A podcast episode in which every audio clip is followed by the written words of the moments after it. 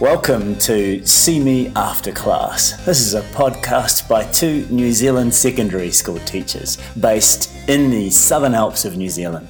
We operate out of classrooms that look out over the most stunning mountain ranges in the bottom of the South Island. And it's my pleasure to introduce Renee Plunkett, who is a fourth year English teacher and sitting here with me is Chris Waugh, a teacher with 17 years under his belt from both overseas and here in New Zealand. And Renee, apart from being a teacher, is also an avid gardener. And Chris also enjoys triathlon. This podcast is about the day to day realities and joys and sometimes horrors of our teaching experience in the classroom. So we invite you to listen in and we invite you to give us feedback on what you hear. This is See, me, after, class. Welcome along to episode 28. It's term four and week one, and this is See Me After Class. And hello, Renee. Hello, Chris. Welcome back to school. Oh, yes, back to school.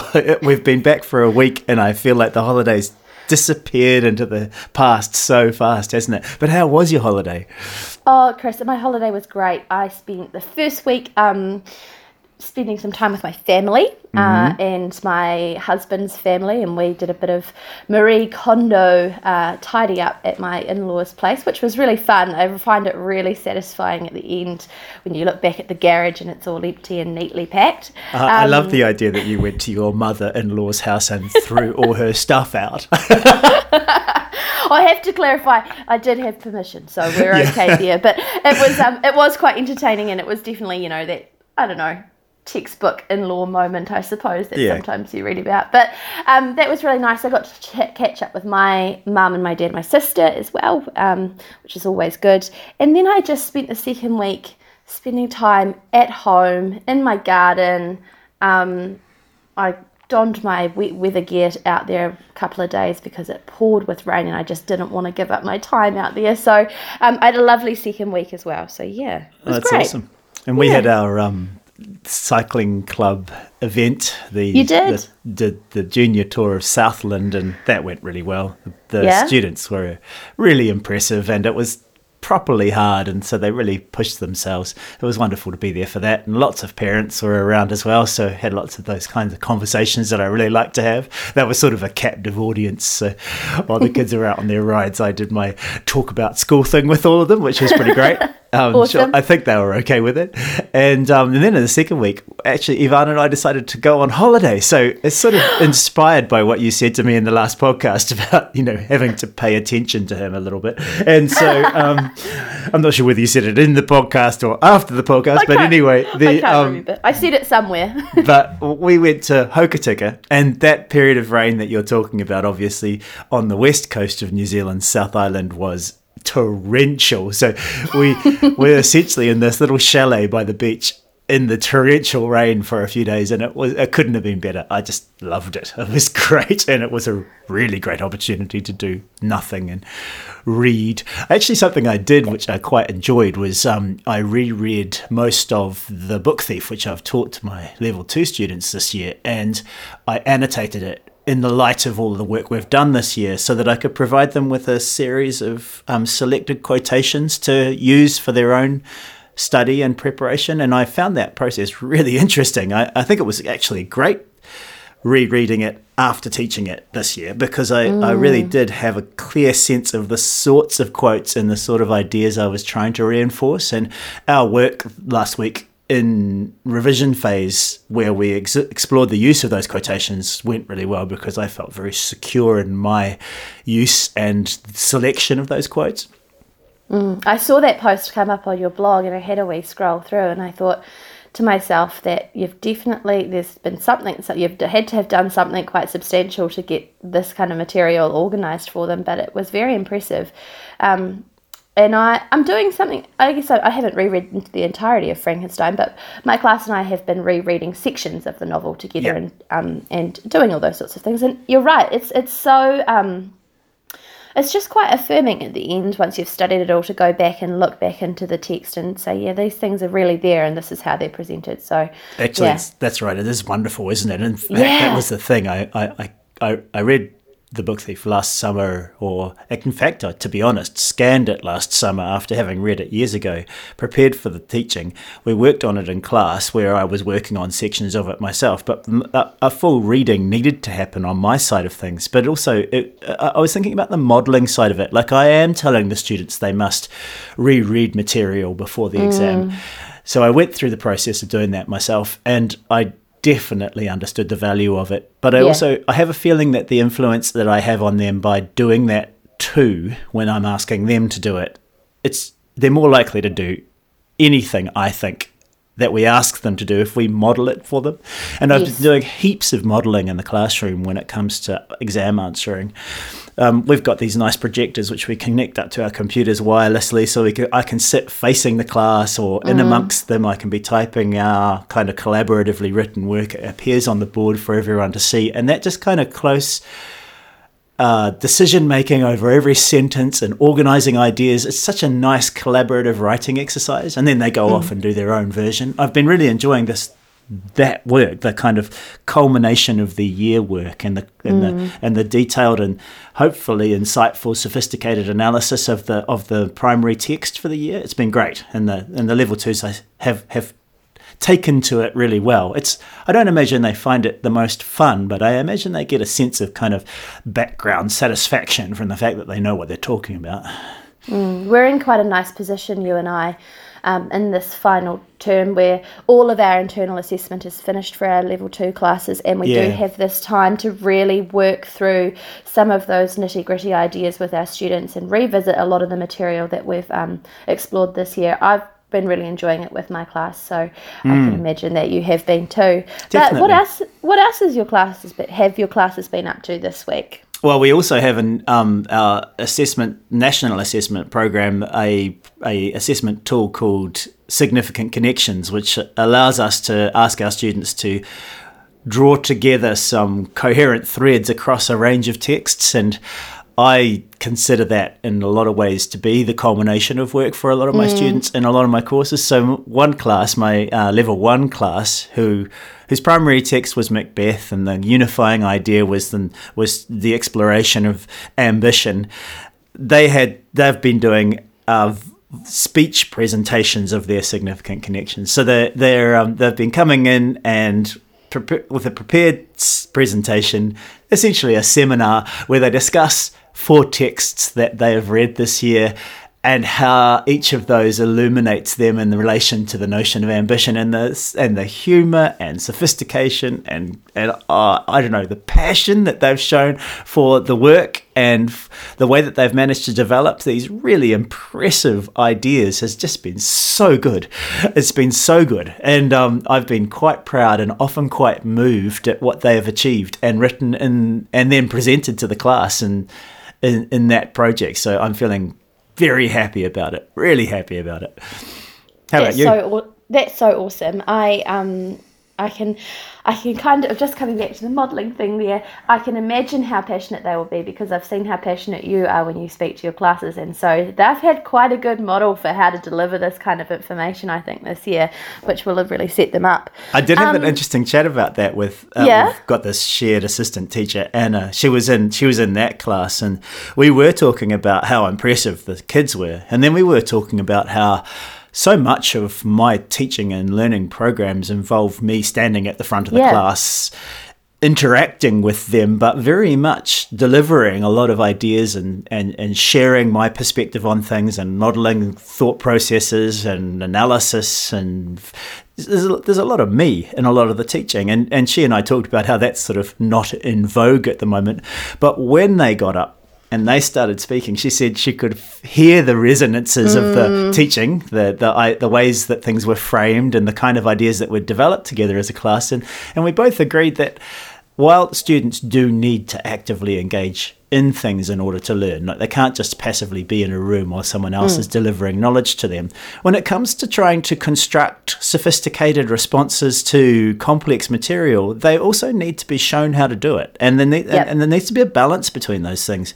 And um and I definitely don't have any difficulty with the idea that at you know the age of fifteen that their literary analysis runs along the same kind of patterns as the as the analysis that I've offered them as exemplars. I think it's actually very healthy for them, and I think it provides them with security. And with that security, obviously, they've really flown. Yes. No, I can. I can. I, I'm. I'm looking forward to maybe peeking at some of the speeches um, when you've got them all recorded. Oh yes, but I actually need yeah. to share a couple with you because I need, Need you to to check the markings. I'm really looking forward to that because I can just imagine how they are um, possibly coming across. I have been working on significant connections with my level one class as well. Cool. Um, they put theirs together in written in a written formal essay, Yeah. um, and I've been really impressed with how they've just handled the individual thinking aspect of this assessment. They've really like you like I mean there's so much of our teaching that's around discussion and, and developing these ideas with the kids. But then it's another thing for them to then come and put that into writing. And I think my class has really, well, many of my class has really thought about their texts and their connecting ideas. We've explored F. Scott Fitzgerald this year. Um, and they've read a few short stories on their own. Our central text has been The Great Gatsby, and so, like there's been a few different um, avenues that some of them have gone down, but one that's been really popular this year is the construct of the golden girl or the perfect woman, um, who's just not quite so perfect once you get to know her, um, which has been really exciting to see them sort of uh, grapple with and put into their own words and and um, I think I'm going to be really pleased with um, where they end up. So that's been really lovely to work with them on that and um, yeah that's where we're at.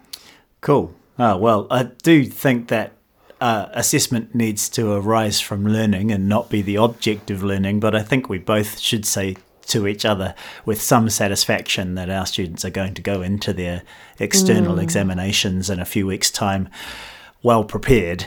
Yes. And I, th- I think a lot of that preparation just has to do with the fact that they have learnt a lot and that will naturally flow into good results in their exams. Um, Yes. But you know, now that we're in that last couple of weeks of their class term time, we're moving into some very, very uh, structured revision and actually something we're doing next week. We thought we'd talk about on this podcast together because we essentially have to plan it today anyway. Yes. Um, we might do the planning together. So, what we've come up with, um, one of the classes in our uh, across all of our year levels actually um, one has sort of disintegrated and we have to find a way of supporting these students who don't really aren't really getting the support they need to prepare for their exams and so what we've decided to do is to use uh, established practice that I've used before where we do a revision program but we deliver it and, and work with it with a group en masse. So, um, starting next week for level one and level two, at least, we're going to put all of the students in the year level in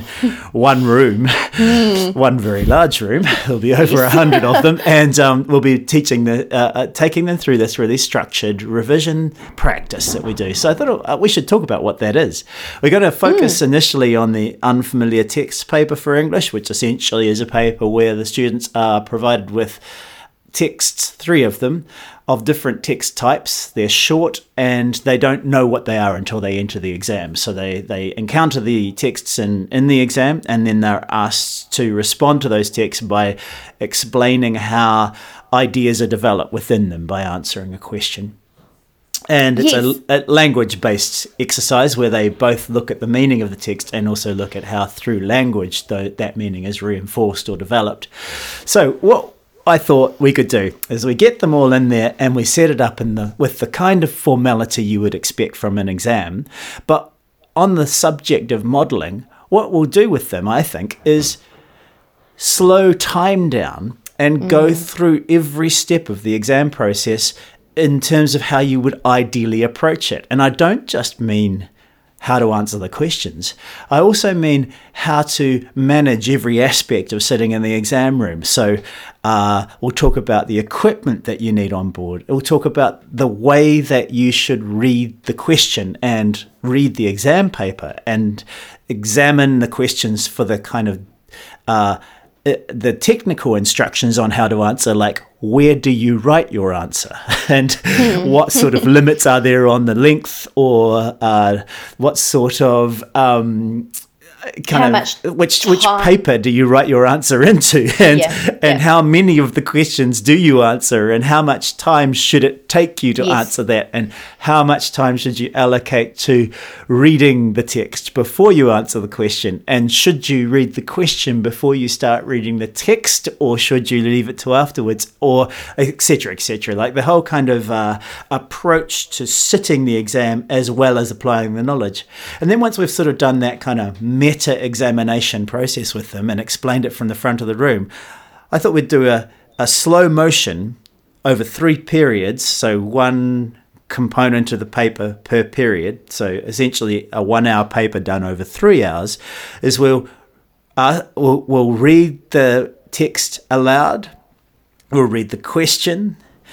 We'll ask them to make an attempt at answering the question, and then once they've done that, we will provide them with the components that we would expect to see in that question, but not at the end of their writing. What I suggest we do is we start with them, say, having five minutes of the, say, 25 minutes they have to answer it, and then in five minutes in, say, by now you should have, and then explain to them the kind of mm. component that they should have started with, what should already be on the page, and mm. then make some suggestions about the content that could come next, but also leave them some freedom to make their own choices. And then after another five or 10 minutes, say, in your first paragraph, you should have, and in that, we'll be able to say things like, you should have copied an example from the source text. Yep. You should have made a reference to the main or overall idea of the text, and then you should have explained how that example helped to strengthen Yep. that idea through the technology of language. So, what language effect is being used here, and how did that effect contribute to the wider whole? Now, paragraph two, choose a new example, do the same thing again, and just do it all, all the way through, kind of verbally reinforcing the things they should do, but asking them to actually do it.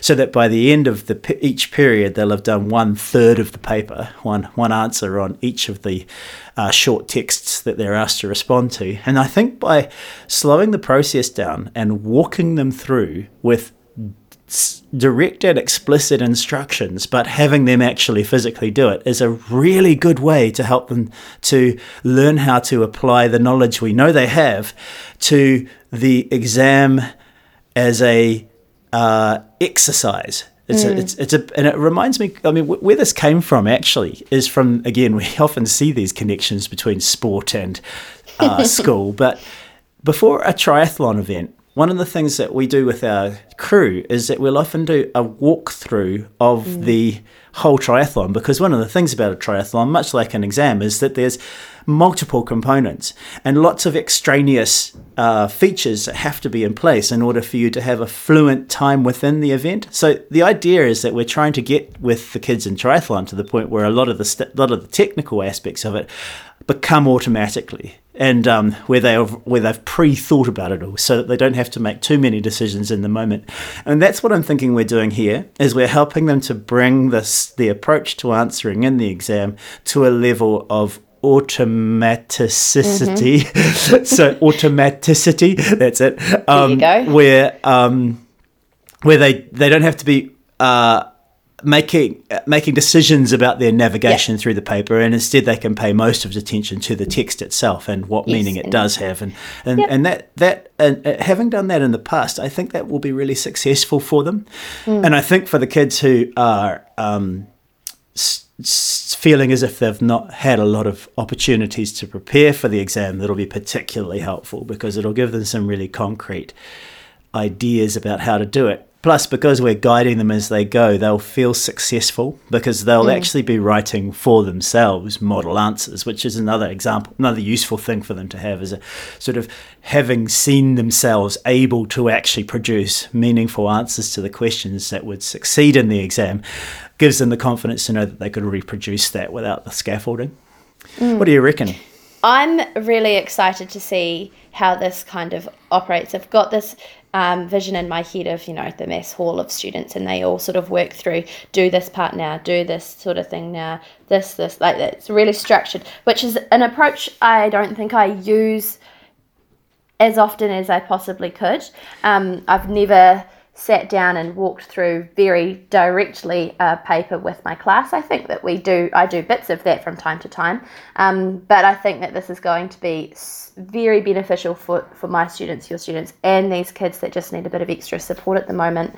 Um, logistically, I guess, Chris, how are we going to run this? Are we printing papers for Monday morning or what? yeah, that's right. We'll have to. I, I want. I think one of the advantages one of the ways to make this work best is to make it as close as possible to the real thing. Yes. So I will actually print papers and answer booklets, and it'll look like the exam, so that they, because mm. the, the idea essentially is that when they bu- finally get to the exam, that there's as little as possible that's unfamiliar, that the whole Yeah. thing feels familiar to them, and they know how to make their decisions as they go through. And part of Yeah. that means that you know while I while I have worked exclusively online all year, part of this will be actually printing and having them Paper. handwrite their answers because that's part of the kind of making it as closely aligned as possible to the actual exam experience as we can get it. Yeah, So we'll absolutely. definitely do that. And um, we'll definitely set it up like an exam hall with all the tables and lines and separate from Yep. each other. And we'll ask Yes. them to make sure that they've um, put their phones in their bags and you know removed all those possible distractions, the distractions from Yep. the room. And um, obviously they can also ask questions as they go but Mm. i have found in doing this before that they are pretty clear a lot of the time and if we circulate then we can answer individuals questions that they might have as we go and it's often quite a good time to do that I um I spoke to our shared uh, support teacher Anna about this on um, Thursday, and she because you know she works with my level two class and your level one class, she's going to Yeah. be at some of these Oh, um, cool. sessions. She's really excited to see how it all plays out. She's um she's yeah she uh, she's fantastic, isn't she? Though she Yeah. just she's so interested and engaged with what we're doing and i just Hmm. love having her in the classroom but yes so there's going to be um, sometimes three of us sort of circling around the, the room and, and offering support where it is um, needed Yeah, I think it's well. So, so the only um, thing that I find a little intimidating is just the uh, no- knowledge that for a couple of periods a day next week, I'm going to have to be teaching groups of 100 kids. 100 And, kids. Yeah, Yep. they're great, and I, we love our students, but managing an audience It's of that size is a lot it's always hard. It's it requires quite It a lot of energy. So, and Yeah. and given that we're also because of the collapse of that class having to do a whole lot of their assessment oh. during our lunch times next week, Oh. I just- I'm, I'm feeling a little intimidated about the week to oh, come. Oh, so am I. I'm feeling quite apprehensive. I said to Jen Yeah. last week, our boss, I said, I have to make myself kind of laugh at some of these things, or I fear I may cry at just Yeah. the thought of what is to come, because it, it's going to be a huge week. I think it's really important that we recognise um, that for ourselves and Yeah. mentally prepare for how much uh, focus it's going to take, because, you Yeah. know, I think if you said to I think if you said to anyone in any area of life who has to pre- present to groups of people that they were Mm. looking down the barrel of a week where they were going to have to do concentrated interactive seminars with groups of people from 30 to 100 hour by hour Mm. five five to six hours a day for a week then they would probably recognize the the kind of emotional and, and psychological toll that that will take. So it's going to be a big one. But Yes. um, but at the same time, this is the last the last stretch really before the students go into the exams, and, and we have to make sure we keep balance between all of this technical preparation and also just keeping. Uh, positive messages going to Mm, the kids about their capacity to do well and Yep. um, uh, communicate optimism. When we did our practice exams with them, they had they had very little formal preparation for that, Yeah. which meant that they didn't perform at their best level, and that was what we used to identify the gaps between what they can do and what we need to have them do for the final exams and we're, we're all our revision from this point forward basically focuses on those gaps so we're, yeah. we're very ready to use the information we gathered from those practice exams but we also have to make sure we they realize that they're going to do better. Yes. Uh, we- Yeah, and I, I often use the approach where I say, you know, I've done this before many times now with Mm, my classes, mm-hmm. and this is how it goes. We do practice exams, we learn from those. And obviously, with my classes, I always examine their practice papers with them and Mm-hmm. show them where the areas of uh, development need to be. And then I say, and then following that with a bit of work from you, because obviously they have to study, they have to learn their quotations and practice their own little papers in their own time. And with the structured learning in the classroom, students always do better between the practice and the real thing. That's what the practice yes. is for. And I, I, I keep that narrative very present for them. I do too. I think it's really important. Um, it's important for them to understand the difference that that they can or they could expect to see um, when you've you know spent maybe a couple of periods revising for the practice exams as opposed to three or four weeks for yeah. their end of year exams it's a massive yeah. it's huge and and the, yeah like you've said the difference is that this this revision is targeted to what it is that they need before they walk into that exam hall mm. um, and I think, yeah, a big part of a big big part of these three four weeks is just to put their minds at ease and just remind them of how much they actually know. Because look, Chris, at the end of the day, our kids know stuff. We've seen it from their exams. They know their texts. Yeah. They've just got to kind of bring it all together now. And I think that yeah, they can they can do that. Yeah, and I and I also talk about the exams as being a kind of a celebration of everything we've done yes. during the year, rather than a validation of it. Like everything yep. that we've done during the year and everything they've learnt, it's with them now mm. anyway. They've done that learning. That's what they're at school for. the The process of examination is really more about, as far as I, as certainly in terms of what I communicate to them, it's actually more about ensuring that the system is effectively doing its job. So, you know, mm. those examination results, as much as anything, are monitoring our own level of performance as teachers and mm. um, at a cohort level making sure that they're making the progress they should and so yeah. The, if i if i kind of try to frame it a little bit differently and then of course they get their records of learning which show that they have acquired these blocks of knowledge and um, have these skills and that those are the things that they can carry forward as as credentials for the future I was thinking yeah, about absolutely. how you know we have to do this talking. It's partly because so much of the assessment they do is summative, so it's mm. final. That's mm. why it's so useful to have had the practice exams, and so important that we and I think we in English are particularly good at this. We frame them as practices yes. as opposed to you know like supplementary summative mm-hmm. assessments and so mm. they that, that way that they, they understand that they can experiment in the practice exams and they can also identify a lot that they can learn from rather than having to see every assessment always as a judgment of their performance. Yes, that's kind of the end mark, isn't it? Like they just, yeah, they've got it. They, they, they, we, I think, empower them to see more than that. So, yeah. Um, I know a yeah. lot of other teachers get afraid that the students won't take the thing seriously if oh. they don't think it counts for anything. And I know, I mean, actually, yeah. I, I, some won't. And my view on that is the only way to learn to take things seriously, if you don't have the internal drive to do so, is to not take it seriously, like and you fail. don't want to, fail, and see what see what that yeah. does. See see where that Completely. takes you. You yeah. know, like I, I think that's a, that's actually the, the student's business. I don't think it's our job to try and provide them with essentially what we have to admit are fake motivations to do something mm, just because mm. we're concerned that they're not taking it seriously enough.